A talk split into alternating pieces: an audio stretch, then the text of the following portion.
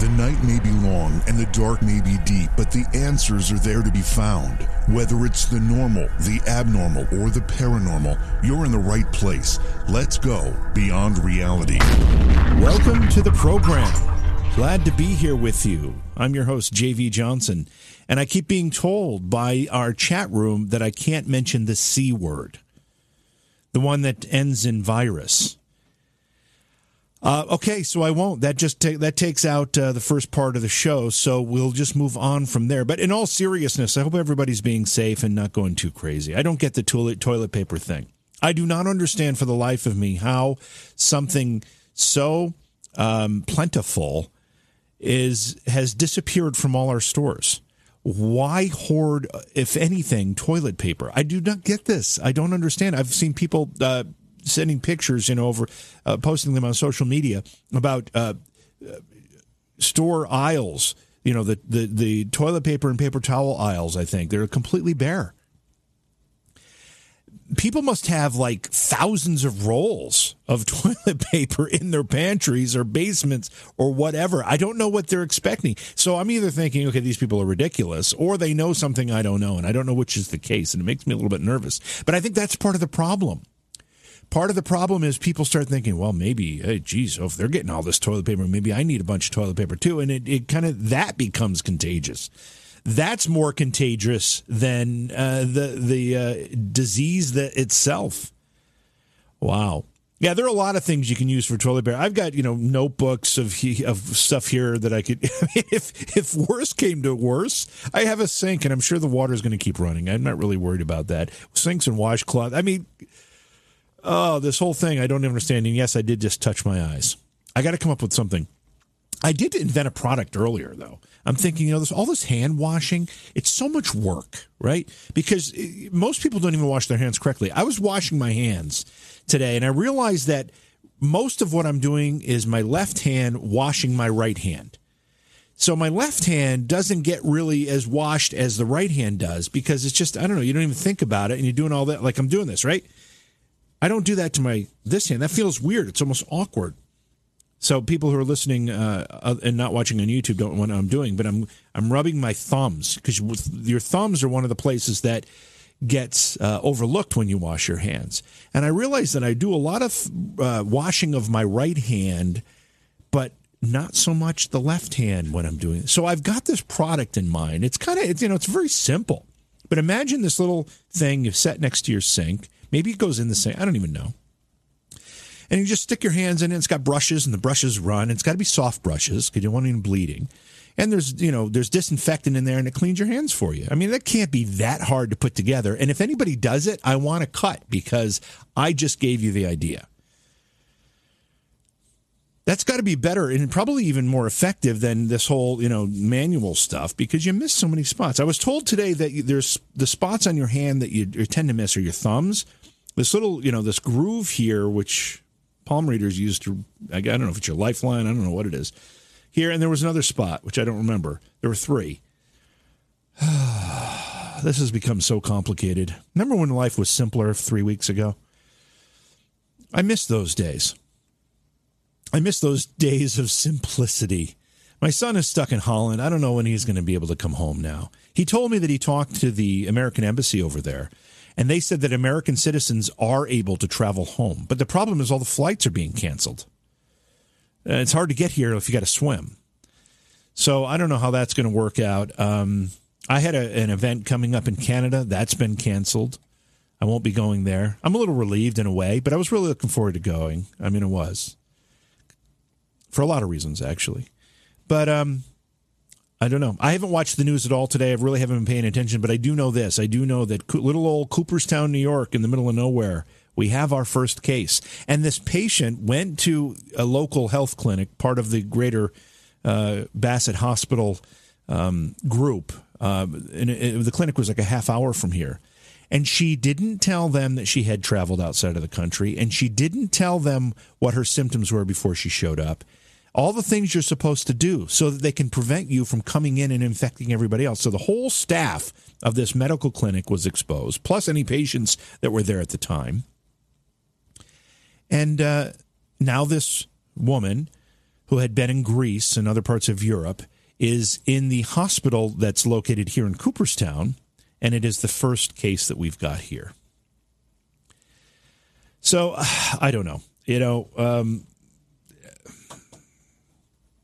I don't know. I, I don't know what to say because I'm trying to avoid saying any of the words.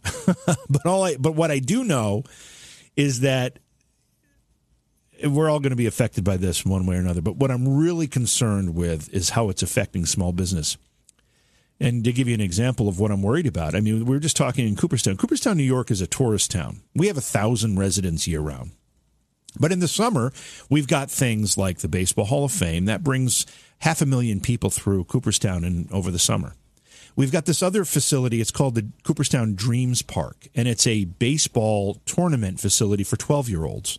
There are 96 baseball fields. This is this thing is kind of new. It's only been around a few, a few years. There are 96 baseball fields. Each one of those fields hosts uh, a team uh, a tournament every week. They have uh, a uh, hundred and something teams every week coming in to play these week long tournaments. They come from all over the world, in fact. And in fact, there's a waiting list to, to be able to be part of this. And each team has 15 players. The parents, you know, you've got thousands of people coming through uh, the Cooperstown area every week that are basically tourists. They play their baseball games, they visit the Hall of Fame, they eat in the restaurants, they do all that stuff. It's really the economic life's blood of Cooperstown. They are talking. They just said that the that New York State. I don't know if it's directly from the governor, but somewhere from New York State, they said we are considering forcing you to close. That means that the village of Cooperstown, which survives on this tourism, will basically, um, I don't know, it'll be cho- it'll be choked off economically. All the restaurants, all the baseball memorabilia shops, the Baseball Hall of Fame itself, all these places are going to suffer greatly. And I, am I'm, on a bit of a tangent here, but it's just I'm starting to recognize the economic reality of this. I mean, if they're going to close this this baseball facility for the summer, how long do they think this is going to go on? I don't know. Anyway, I won't I won't spend any more time talking about that. Tonight, however, we're talking about H.H. H. Holmes, the infamous serial killer. Some people call him the first American serial killer.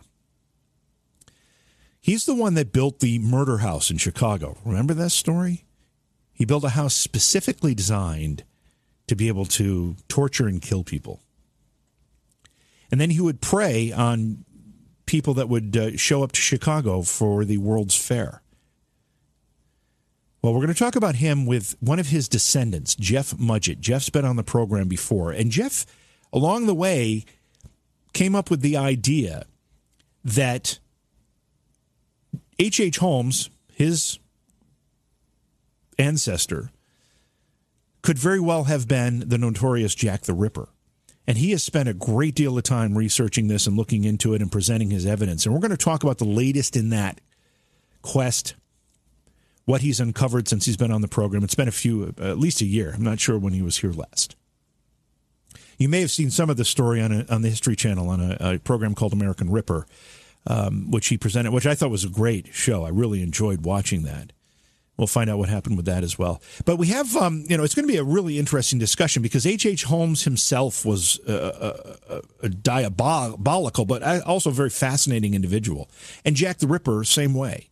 So you've got two characters that are uh, notorious and legendary in a way. And we're going to talk about both of them, and then we're going to see how they might fit together, how they might be actually be the same person. So this will be a great discussion tonight, and uh, we're looking forward to have, having Jeff back. So with uh, with that, we'll go to break, and we'll get Jeff with us, and we'll start this discussion. It's beyond reality. Don't go away. Away. We've got a great program ahead for you. Looking for our guest's book? Go to amazon.com slash shop slash JVJ Taps. Welcome back to the program. It's Beyond Reality. I'm your host, JV Johnson. I forgot to mention, make sure you go to the YouTube channel.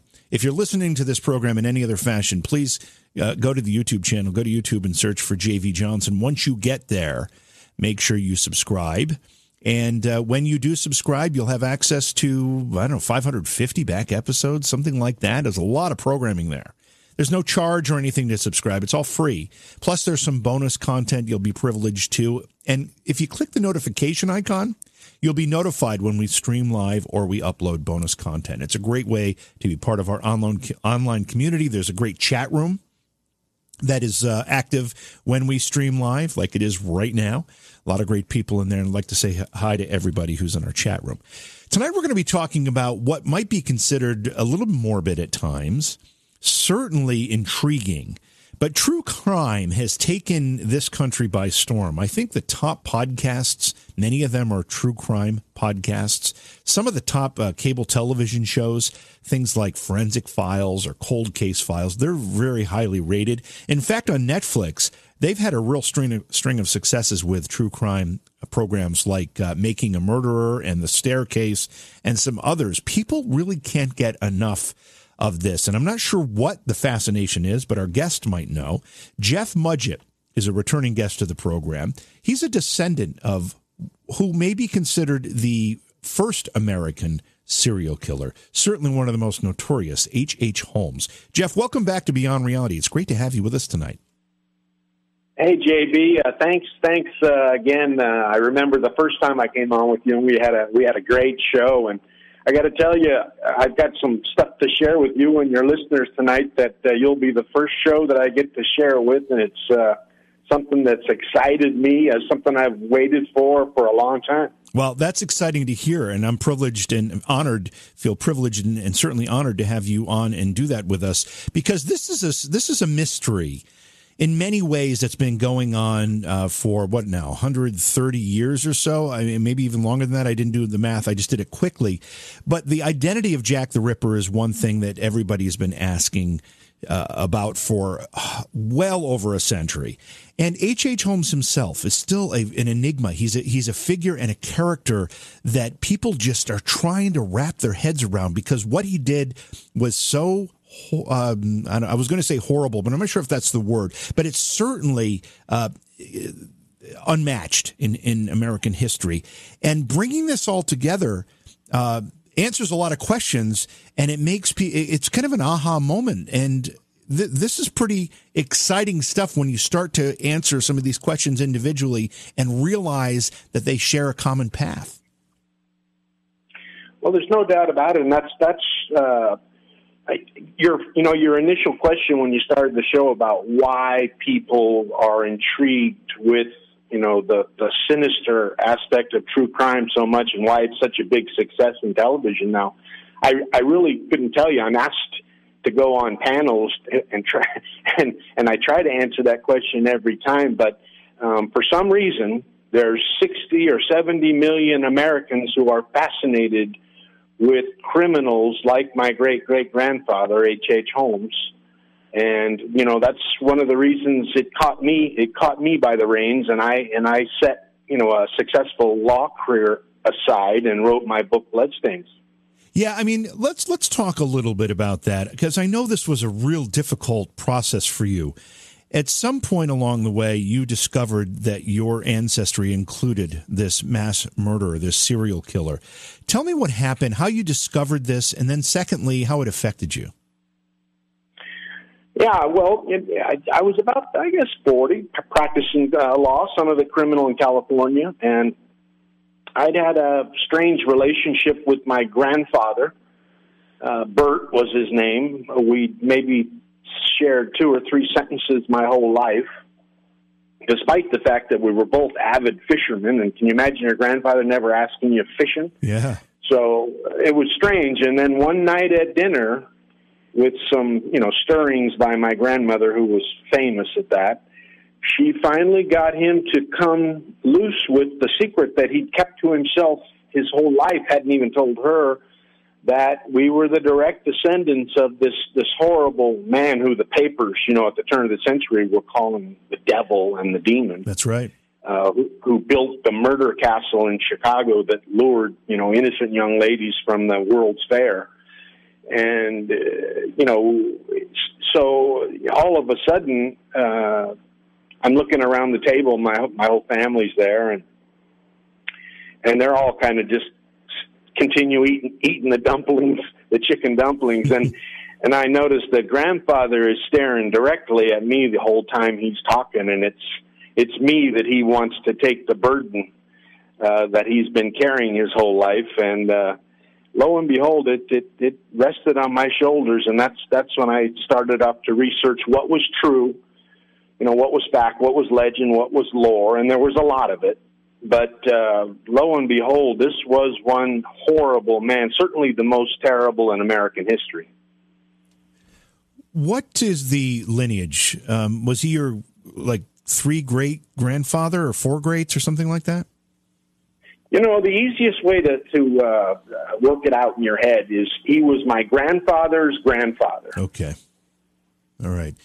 I mean, that's you know obviously not that far back. If you're if you're tracing your lineage, that's not that far back, and uh, so that has to hit home pretty hard when you learn this. And did you question your own? sanity maybe um, obviously you the first thing you're thinking of wow how, what what what travels through these genetics question my sanity? Well, almost every day. Yeah. And it's uh, it's something that you know we do as humans.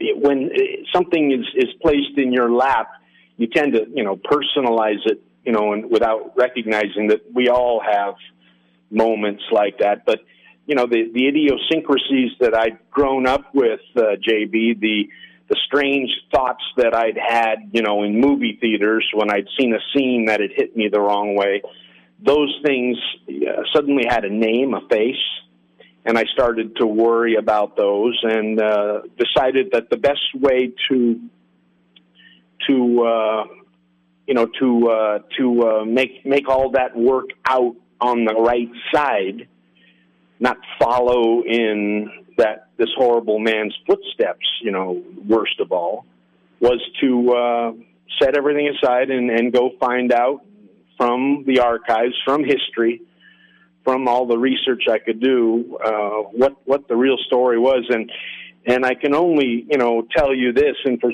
for those of your listeners who who've read my book Bloodstains, um, instead of simplifying the story, it just got more complicated and complicated, and uh, you know, and that, until finally we ended up at that final episode in American Ripper, you know, History Channel's uh, miniseries that yeah. I that I worked with, where we actually exhumed the grave that was said to hold the killer, and uh, it was um, that that's that's uh, you know when I look back at it, I go on shows like yours and look back at the the opportunity that pe- that companies like History Channel gave me. Uh, to you know to you know they gave me the the backing they gave me uh, obviously the assets. It cost us over a million dollars to exhume that grave and wow. then to investigate uh, the dna the skeleton all those things.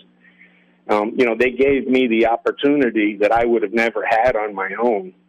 And uh, i i uh, i i take almost every chance i get on shows like yours to thank them for you know going with me, going with me to London and letting me explain to the world my theory that not only was he America's first serial killer and most horrific, but I'm pretty sure he was also Jack the Ripper. Let's back this up a little bit because obviously you know the intimate details of who H.H. H. Holmes was. Obviously, I'm familiar with who H.H. H. Holmes was, but there might be people who are not. So set the stage for us and tell us who H.H. H. Holmes was. He was a uh, a doctor from the University of Michigan uh, in Ann Arbor, where uh, he uh, did rather well in school. He was a charmer. He was rather elegant. Um, loved to dress up. He could have been a, a fabulous city doctor, or he could have gone out in the country and a, for a little town in America he had all those talents that we associate with someone who goes and gets his medical degree at one of the finest universities in America. And instead, um, heck, he, he was smart enough to have been a Louis Pasteur had he wanted to be. Instead, he took this this the other side is about as other side as you can possibly get to where he learned that there was the biggest World's Fair ever coming to Chicago along the shores of the lake, right there in downtown Chicago. He premeditated a location where the uh, the, the rail lines would uh, junction uh, down to the lake and out to downtown. He arranged one of his murders to somehow come into possession of that piece of property and then constructed his own murder castle. It was a hotel, but it was three three stories and uh, with a basement consist containing all of the the the mechanisms for torture, experiment, things you'd associate in a Dr. Frankenstein image that the one we all have in our head. Right. And unfortunately, uh, JV was right here in America in Chicago. Wow. He didn't he get that through some kind of partnership with somebody? Was it a was it a pharmacy or something? And then he ended up uh, what is suspected to have been uh, murdered. Uh, the partner. Yeah, the the Chicago the Chicago Tribune when you know when when the truth came out and he was later tried for murder in Philadelphia and the, the investigators started unearthing the facts. They they gave him a quote that I like to uh, repeat. He was the greatest fraud that ever struck Chicago, and when he identified a piece of property or some cash, he had two things he liked in the world he liked women and he liked money. And when women got in the way of money, they were done away with. So he identified the property he wanted. He found the couple that owned the little uh, pharmacy there on the on the property and arranged his fraud. And somehow the man went missing, but only after Holmes had been named as the beneficiary on the life insurance policy and lo and behold, he ended up with the property that he could begin his his construction on. That uh, murder castle, as we'll, we'll call it, uh, because that's what it's known as, was not a small building. That was quite a project. How did he get the money to build such a monstrosity?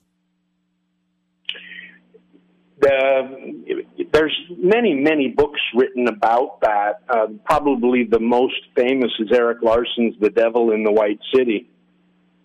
The the book that uh, Tom Cruise first owned, then Leonardo DiCaprio owned, and Martin Scorsese.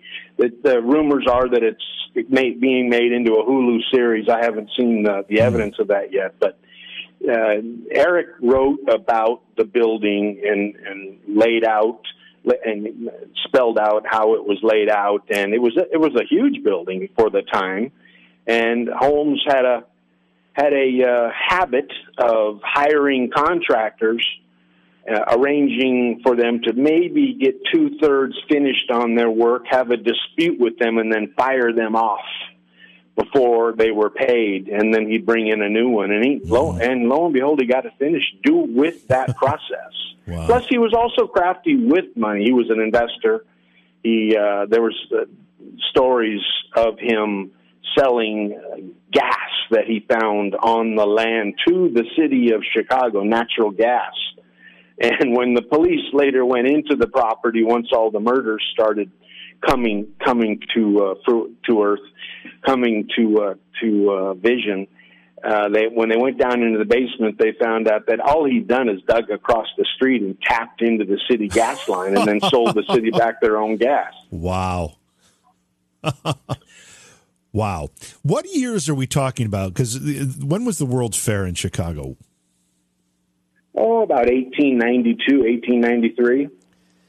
So this was the end of the 19th century, um, just before the turn of the century. And H.H. Uh, H. Holmes is finding himself basically an unlimited supply of victims because of what was going in, on in Chicago. Did was anybody wise to what was happening during the time? Were there any accusations, or did the, did it all come later? You know, the, when we on the show American Ripper, that they had you know their crack team of researchers working on it, and the police were overwhelmed. JV at the time, they, there was yeah. probably 20 million visitors wow. to the fair. You know, the, and you got to put it in perspective. You had uh, Edison was there, Tesla was there, the Wright brothers were there. Was that the was first that Ferris, sorry. first Ferris wheel ever? I mean, this was the place. Jeff? Was that the World's Fair where Edison and Tesla? Uh, wasn't it Westinghouse that ended up lighting it, and it was the first real demonstration of electric light? You know, I think you're right, but I wouldn't want to. I, Yeah. I'm not positive, but I think you're right. I think so too. I, again, I'm not positive either, but I think that was the World Fair. That the spectacle was that they lit it with electric light, and that was quite a quite an accomplishment and a spectacle for anyone who was visiting. So sorry to interrupt there, but I think that was the one. No, so so imagine that. That's going on. This is the place from around the world. Everyone with money had to go there. Everyone without money tried to go there. And two miles from that fair was the murder castle. Wow. You, you could see it from the Ferris wheel when you rode the wheel. And you know it's quite uh, quite a quite a thought to try to process how all these innocent young ladies came from Kansas, Missouri, Alabama, um, Connecticut. They needed a job. They needed a place to stay. And here was this rather dapper, debonair doctor offering them a place and a piece of employment two miles from what they'd sought out after the whole time. It was it was right out of the movies, but the wrong kind of movies. What's the official account, or not account, but count of victims from H. H. Holmes? You know, that it's I'm asked that quite often. There's really no telling. Some people argue he only killed 13. Holmes made a joke of the confession before his ex- his alleged execution. He claimed, you know, 27. Then the next day he retracted that. Right. There are some that believe it was as high as 200. The problem you have trying to estimate how many murders there were, JV, was this was a uh, a brilliant doctor who was an expert in forensic science and elimination chemistry as far as bones, flesh, you know, hair, and to go back and try to give a number to those that he murdered is almost a disservice to the victims. I I know I know that there's at, at least ten absolute proof murders.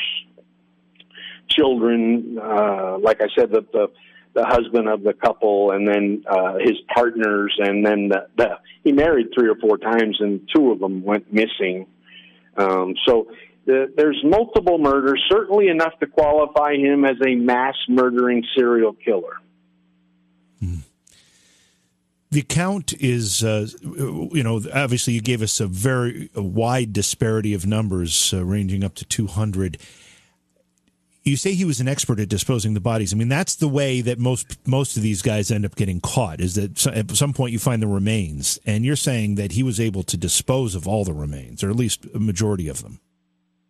Well, I'll give you an example. During the show, we filmed on the Chicago River because uh, one of our uh, historians had long had a belief. Matter of fact, he'd written a book about Holmes having owned a concrete factory along the river, oh, a couple miles from the murder castle, and uh, he we'd never discovered any commercial practices that that concrete had been used for.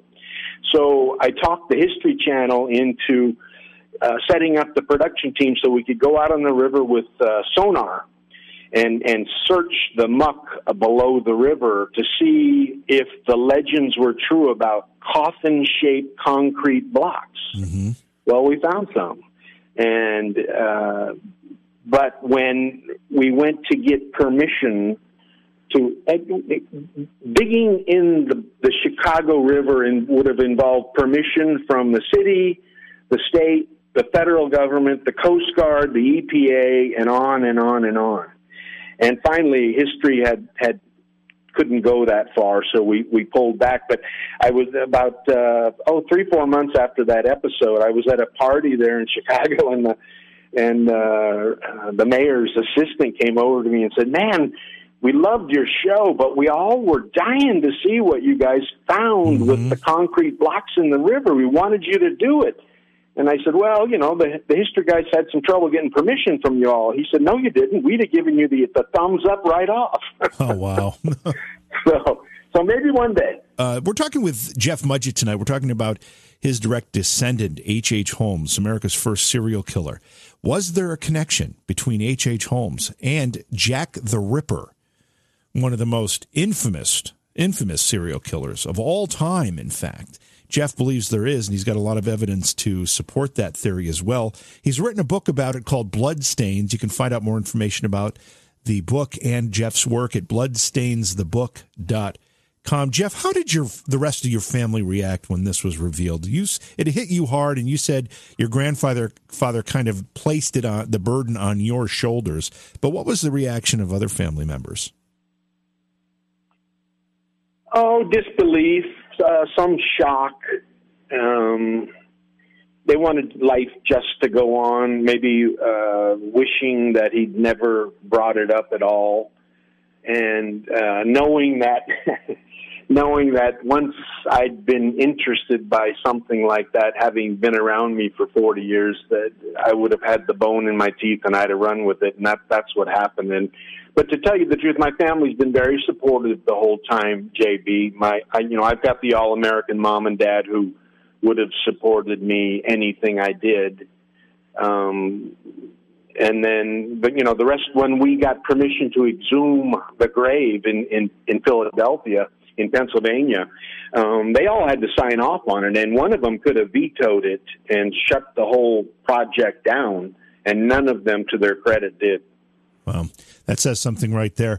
Let's go back to the H.H. Holmes story itself. We've talked about what he did, how he did it, basically, but uh, what was his final fate? How did it end up for him? Well, and that was the you know the I'd had a theory, I many many theories about this this man, and one of them, JV, was that he hadn't been executed that day; that another had been substituted in his place and buried in the grave, and that Holmes had gone on to live another life. And you know, the I was visited time and time again by people who thought that he had lived in France, South America, the whole the whole the whole thing. And I realized that so many of the shows we see now on television, you know, it's a it's a author or a uh, a family member or a descendant who has a theory. They get up on on television and they stand stand in front of the, the camera and then they give their theory and then someone recreates a scene and that's what you're supposed to believe. And this one there was an opportunity for real scientific evidence to determine the outcome. With science deciding whether Holmes was in this grave or not using some of the greatest anthropologists in the world from the University of Pennsylvania and you know, when I took it to History Channel with it, they, uh, to their credit, they they decided to run with it, and it was uh, it was a wonderful series, I thought. And then that last, I know we're going to talk about it later, but that last episode, still still. Uh, the evidence needs to be reopened, Yeah. in my opinion. I, I agree with you 100%. Uh, you had me hooked. I watched it. And then when we got to that last episode, I don't think anybody was prepared for it to end there because there were so many uh, questions that were about to be answered. Uh, and I think there are a lot of people that have that, have those questions on, on their mind and want those answers. But when it, when it comes to uh, Holmes himself, how was he caught? What, what was the process by which he was caught and um, tried? What happened there? Well, and it's a great question too because I've long believed that Holmes manipulated that whole process. Really?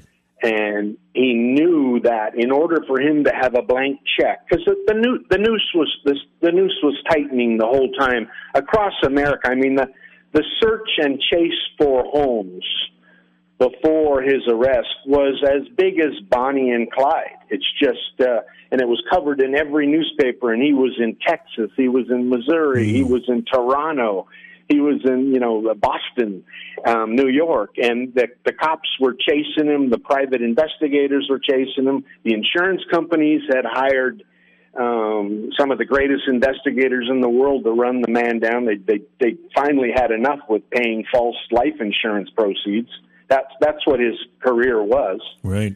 And and he you know he made considerable money back then for that. And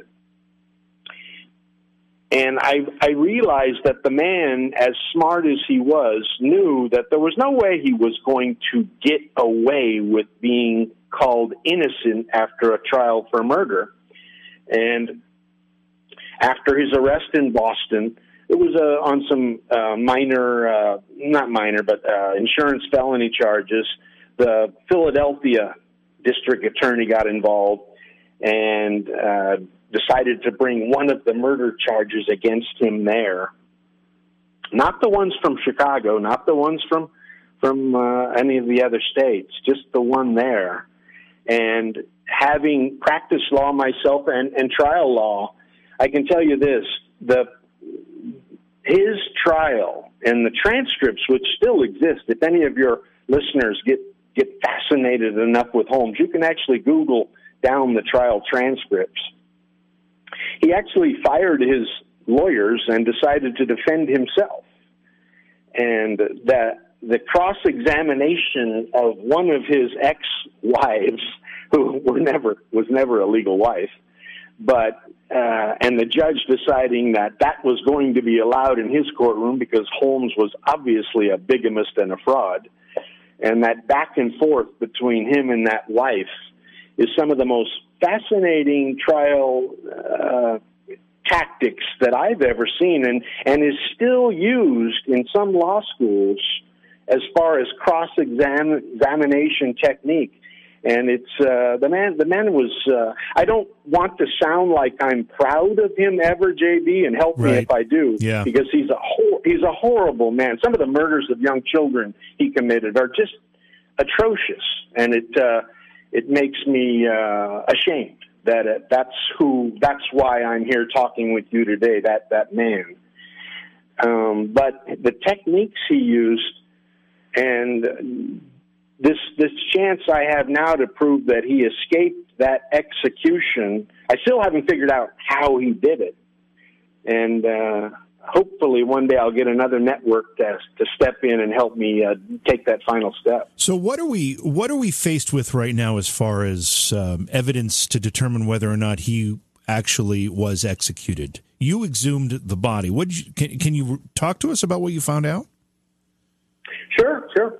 We uh, we went to court, and uh, like I said, my family agreed, and the judge decided to allow the exhumation as long as it was supervised, and the uh, dig was um, conducted by the world famous anthropologist from the University of Pennsylvania.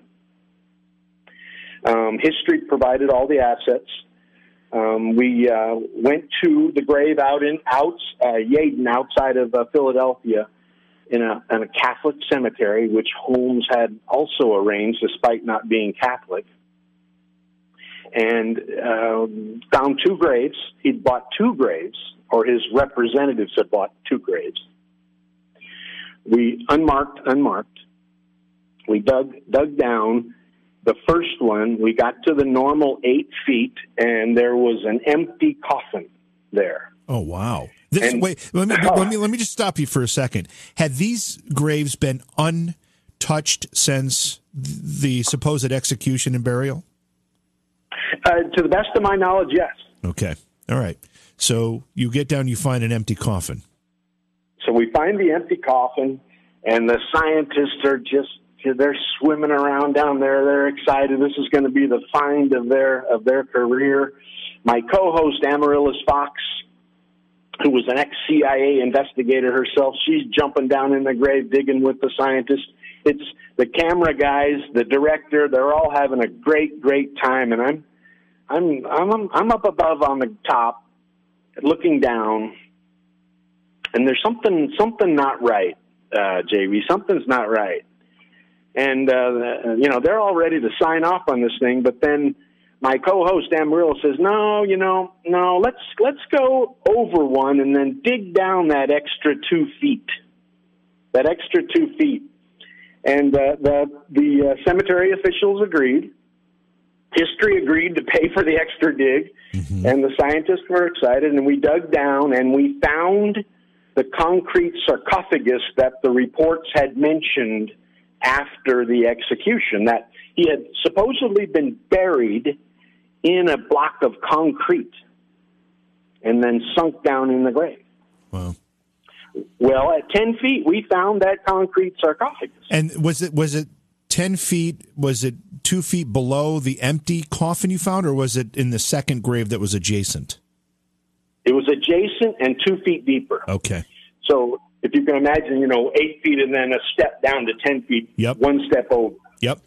And and this is this is quite. Uh, I'd never been involved in an exhumation before, and you know we've got graves all around us, and we're trying to respect their privacy and not sure. have them the walls collapse in on on those people who were who were justifiably buried there and deserved the respect. So we had the engineers coming and shoring up all the walls. It was quite an amazing process, and um, we we get to the concrete. It's obviously way too heavy for anything we have to lift out. So the the scientists start opening the concrete up, chipping it away, and we find uh, the leftover remains of what appears to be a male Caucasian. Looks like a Caucasian. Still clothes. We had a hat. We had a jacket. We had shoes on the feet. No pants. No pants which the the uh, scientist assured me wasn't unusual because when a man is hung, sometimes you know the controls that he has over uh, waste. Uh, right. Yeah. Yeah. The the body evacuates. Yeah. Yeah. Mm-hmm. yeah.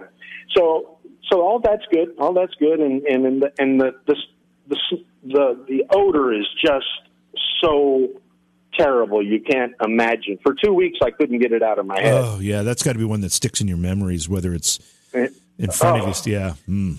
Gosh. Oh, and I can remember there's one scene there where the director, Mark Perez, he said, Hey, Mudgett, we need a scene with you down in the grave. Jump down in there and get your hands in that, that grave. And it's all soupy and, and, oh, uh, jeez. and, and I, and I, and I say, no, no, no, no, no, thanks. No, that's, I, I'm close enough to him as I, as I need to be.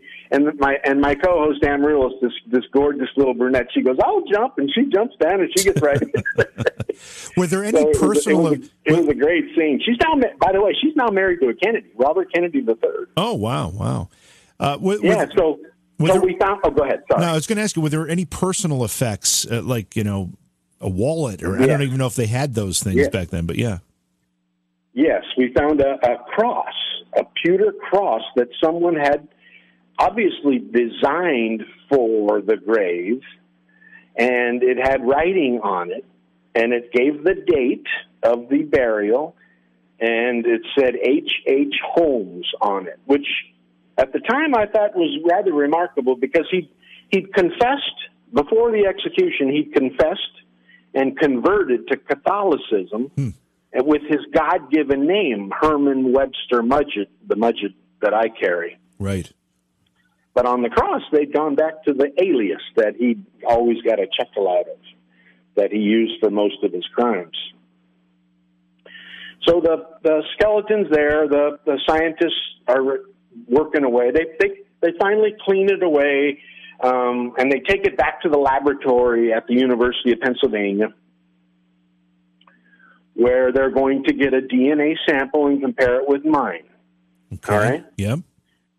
They're going to compare the skeletal height with what Holmes was said to be as a man when he was arrested by the Boston police and the Philadelphia prison officials. They're going to check the dental records. They're going to check the trauma to the neck from the hanging. All you know, they're doing the, the things anthropologists are supposed to do to determine if this man was H. H. Holmes or not. Sure. Well, lo and behold, uh, the DNA doesn't match. Hmm. We now know the skeleton was four to six inches too short. There was no trauma to the neck from a hanging, which is quite unusual, not impossible, but quite unusual. Right. And one of the, one of the team members, I have a team of researchers now that we, we go through anything new that comes up with Holmes. My my crack assistant Warren Kroon, we we talk every morning with something new he finds on on Holmes. But uh, Vanessa Hogel is my assistant that helps me with the dental records and other pieces of evidence. But she determined that the dental records had been falsified the ones that the UPenn had used to identify the teeth we found in the skull, which was Holmes's MO in life insurance fraud. Hmm.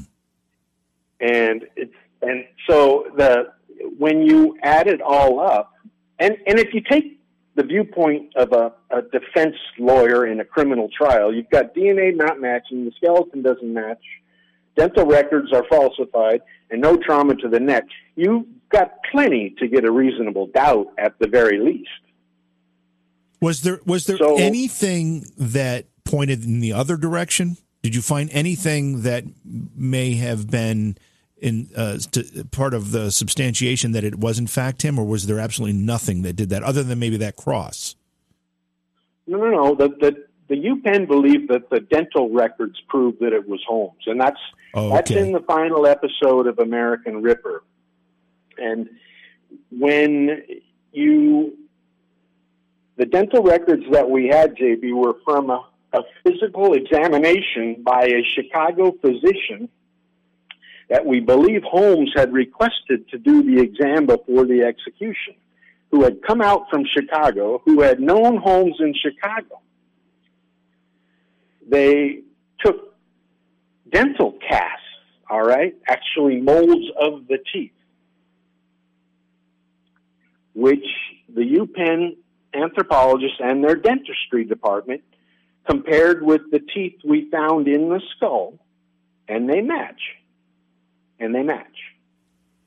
But now our dental team of researchers has proven that the dental cast that they took was from a cadaver, not the living inmate as was represented on the show. How, how do you prove that? What what can you do to prove that? Oh, it's pretty easy. When you when you when you I tell you what, I'll I'll send you the report that they use. Okay. When you take the dental cast, when you go to a dental office and they use uh, they make a mold of your teeth. Mm-hmm. They have the bottom cast has to be a U shape because of your tongue. Your tongue interferes with the cast. So it's a U shape. But on these, the bottom of the mouth was there, which is an impossibility on a living human being. Wow. So when my when my team of crack researchers let me know, no, no, that can't have been that way. That was from a cadaver. We, you know, we knew we had the Holmes MO again. So it uh, right now we've got a we've got a, a network looking at reopening the evidence, JV, mm-hmm. of, of going through the DNA, going through the skeletal differences, going through the dental records being falsified, and the lack of trauma, and uh, maybe uh, taking a second look at that exhumation rather than that quick. Well, you remember that final episode, how quickly it yeah. ended there. Yeah. With with you know, we had almost two million people watching. It was a great show for history, and I and I think almost every one of those two million, JV, has written me a Facebook note how disappointed they were in, in the final. Yeah, do you mind if I ask why history dropped it where you where they dropped it? It just seems, it seems awfully strange. It seemed to be a, a great, entertaining, infor- informative, and popular show. You know, there was some, I don't know exactly why. There was some politics going on. I know that um, the, the budget had gone way over on the exhumation. Mm-hmm. And then, and then all the, the uh, t- uh, testing and the, the, lab work. And I think uh, they were they were ready to be done. Plus, when you know, they they'd listened to my theories about him being Jack the Ripper, about him not being executed for almost a year, JV, and I think they were tired of it. I think, you know, I think they believed it was Holmes in that grave and they were ready to move on. So it, uh, I'm just uh, fascinated to see if someone will step up and let me try to explain what that evidence would mean if it was in a court of law, how it couldn't be used to determine the ID of the remains. Now, how, does that prove how he escaped execution? No. I have no idea how he could have done that, JV um, or if it even proves he escaped execution. It could have just been another man was buried in his place after he was executed. Mm-hmm. There's, it's, it's quite a story, but it's certainly one of the most fascinating in American history. We've kind of laid this table out here for the uh, story of H.H. H. Holmes, a notorious and America's first serial killer. And that story is interesting enough. However, somewhere along the way, Jeff got the idea that there are too many coincidences, maybe, and too many connections between H.H. H. Holmes and another very notorious serial killer. Of course, I'm talking about Jack the Ripper.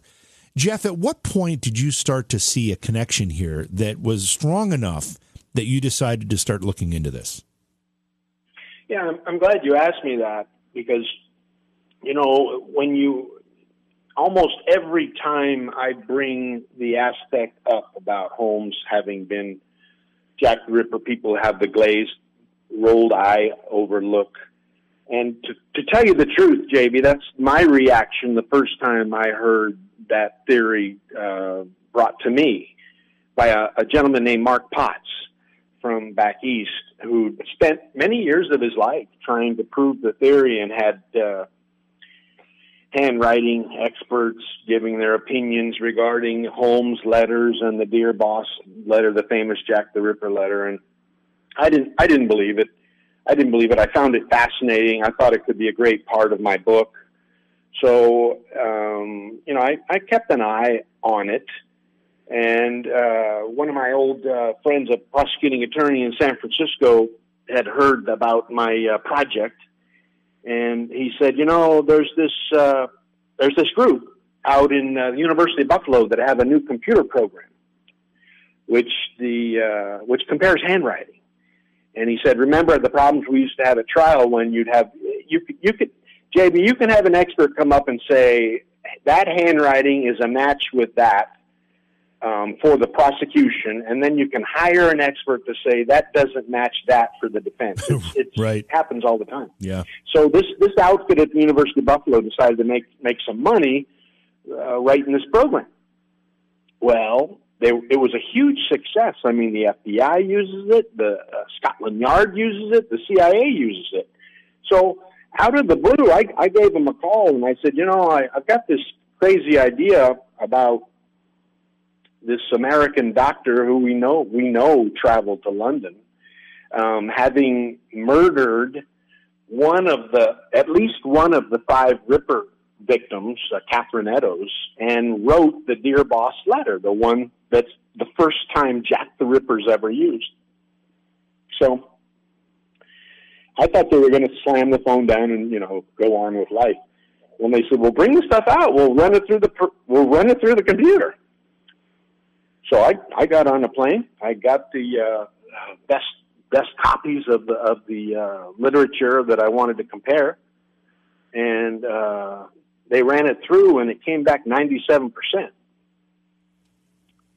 That's and pretty convincing. Said, you guys, go go ahead. No, that's a good start. I mean, you get that kind of uh, um, reply or answer to your test, you're going to automatically think there's something to this with good reason. Yeah, and so and I said, you know, and uh, I'm told uh, the FBI uses your program now. They said, oh yeah, oh yeah. Uh, uh, they're quite they rely on it heavily. So I told one of my friends that does radio shows that he's now the star of the the Holzer Files, Dave Schrader. Yeah, no, Dave well, sure. Yeah, and I said, Dave, can you uh, when you go when you fill in for uh, George Noory one night on Coast to Coast, will you will you put me on so I can give my theory about Holmes being Ripper and this handwriting uh, computer program analysis I've got? He goes, yeah, yeah, yeah. So we went on, and uh, someone from the TED Talks was listening. They invited me to present the evidence of the handwriting to their audience in Vancouver.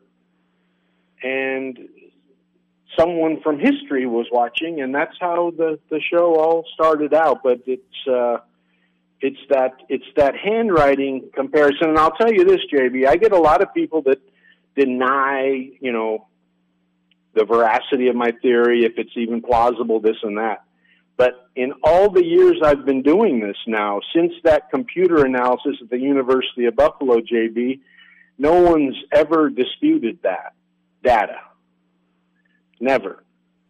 And when we went back to London for the show, history hired these two English novelists, um, linguists, who went through the handwriting, went through the Dear Boss, went through the Holmes letters, and they agreed that Dear Boss had been written by an Amer- highly educated American trying to sound English. Really? Yeah, and uh, and then I'll give you I'll give you a final a final on that. It's kind of a cute story. It was the night of the presidential election. We were in London. Um, my film crew was a New York production team. Um, they all wanted to get on a plane and go home to Mama. That this this man was going to be president of the United States. That that wasn't their favorite. So I was up at the bar. They were in the in the lobby. I was up at the bar, and these two gentlemen um, came over dressed dressed like young lawyers, but much more uh, fit. And they said, "Mr. Mudgett," I said, "Yes, yes."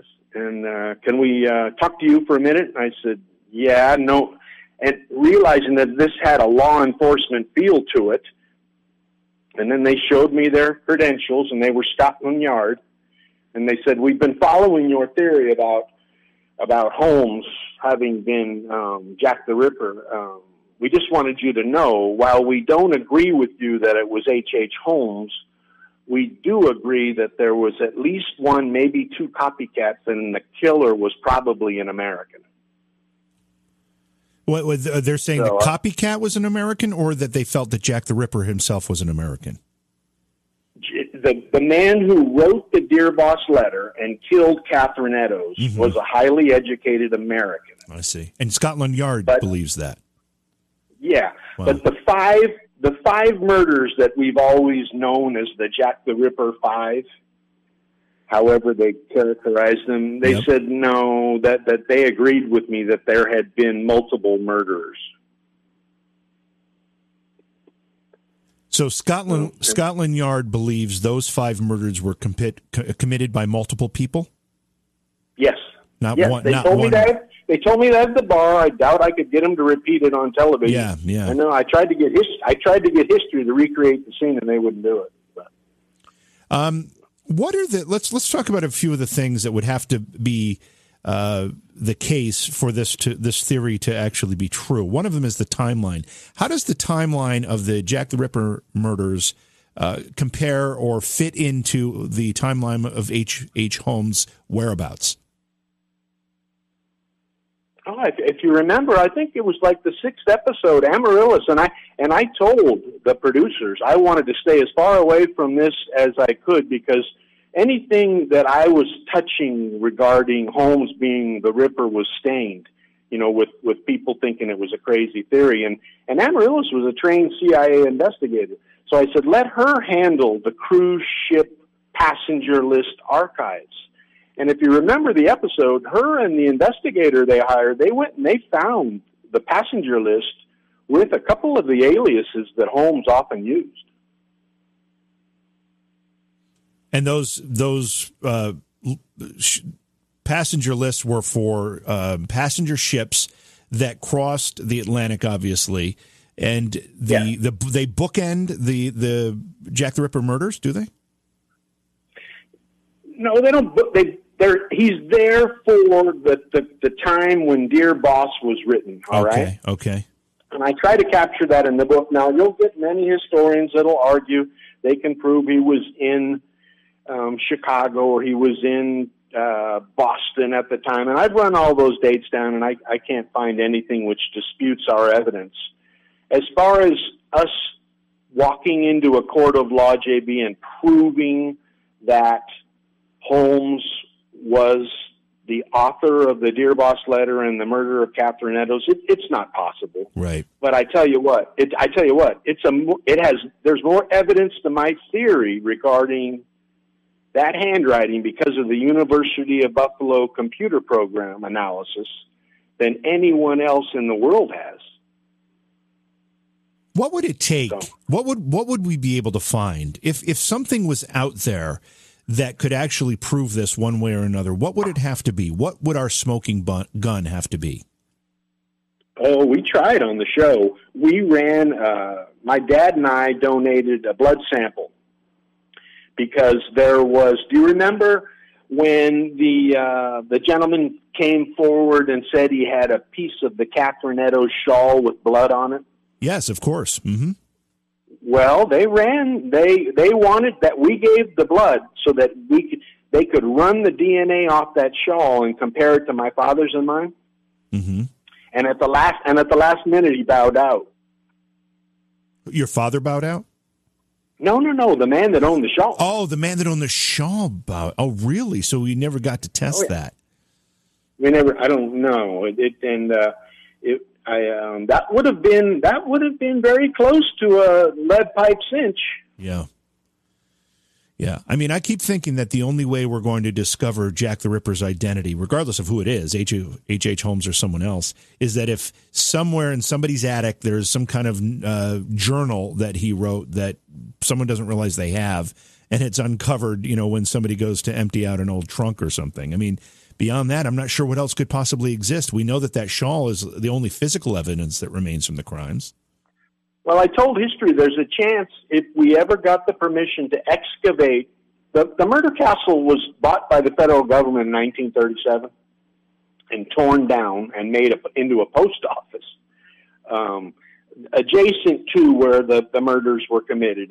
And the, the murder castle grounds are now a piece of grass with two trees right next to the post office in Chicago.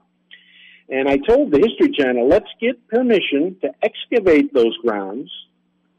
And there's a possibility that proof of Jack the Ripper is buried there. And uh, they, they'd had enough.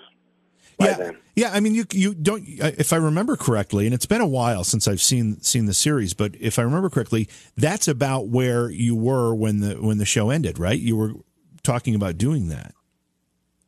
Yeah, no, it's it's still there. It's, yeah, and I'm I'm convinced I can talk the federal government into allowing us to do that because when they bought that property, JV, and tore that building down and then covered it up without properly investigating the murders they knew were committed there, they, mm-hmm. they violated about 73 laws. So I think we could talk them into allowing us to excavate it as long as we didn't interfere with the post office. Right, right. So where does all this stand for you now? I mean, you, have said you're talking with uh, other networks and you're looking to bring this story back, uh, make it active again, so that you can continue your work. Where does it stand? Well, I, will get to share uh, with you and your listeners my uh, my new uh, my uh, my new secret. Oh, this is good. And um, I've just uh, finished uh, negotiations with an outfit, uh, Hollywood production crew that want to make a feature film movie from Bloodstains. Oh wow, that's terrific! That's my dream come true.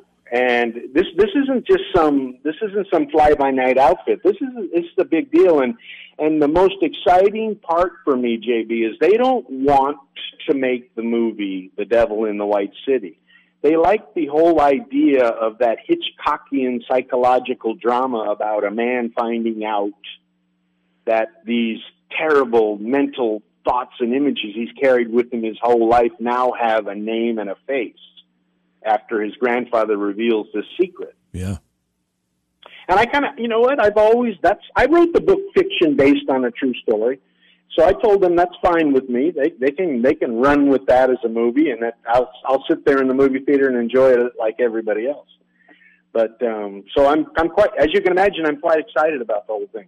Yeah, you should be. There's good reason to be excited. I'm sure a lot of the people listening to this discussion tonight will be as well. So, what's the timeline? I mean, usually that's a couple years process, right? I would imagine it's two years. Yeah.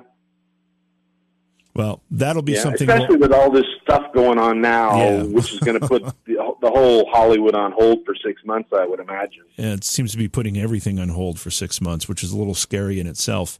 Um, you, uh, in the meantime, I'm, I'm assuming you're continuing to do research, continuing to uh, look for people to offer uh, information if they have it. I mean, I don't know how much remains out there that you haven't already uncovered, uh, but uh, this is always a work in progress for you, isn't it?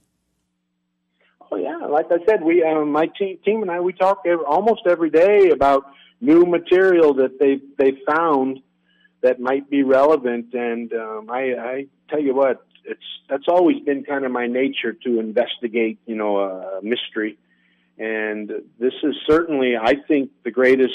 How he could have pulled off the greatest escape. I, I greatest. I hate to use that word for this man, but you know, such an incredible escape from execution. Substituted another in his place, and then gone off to live another life.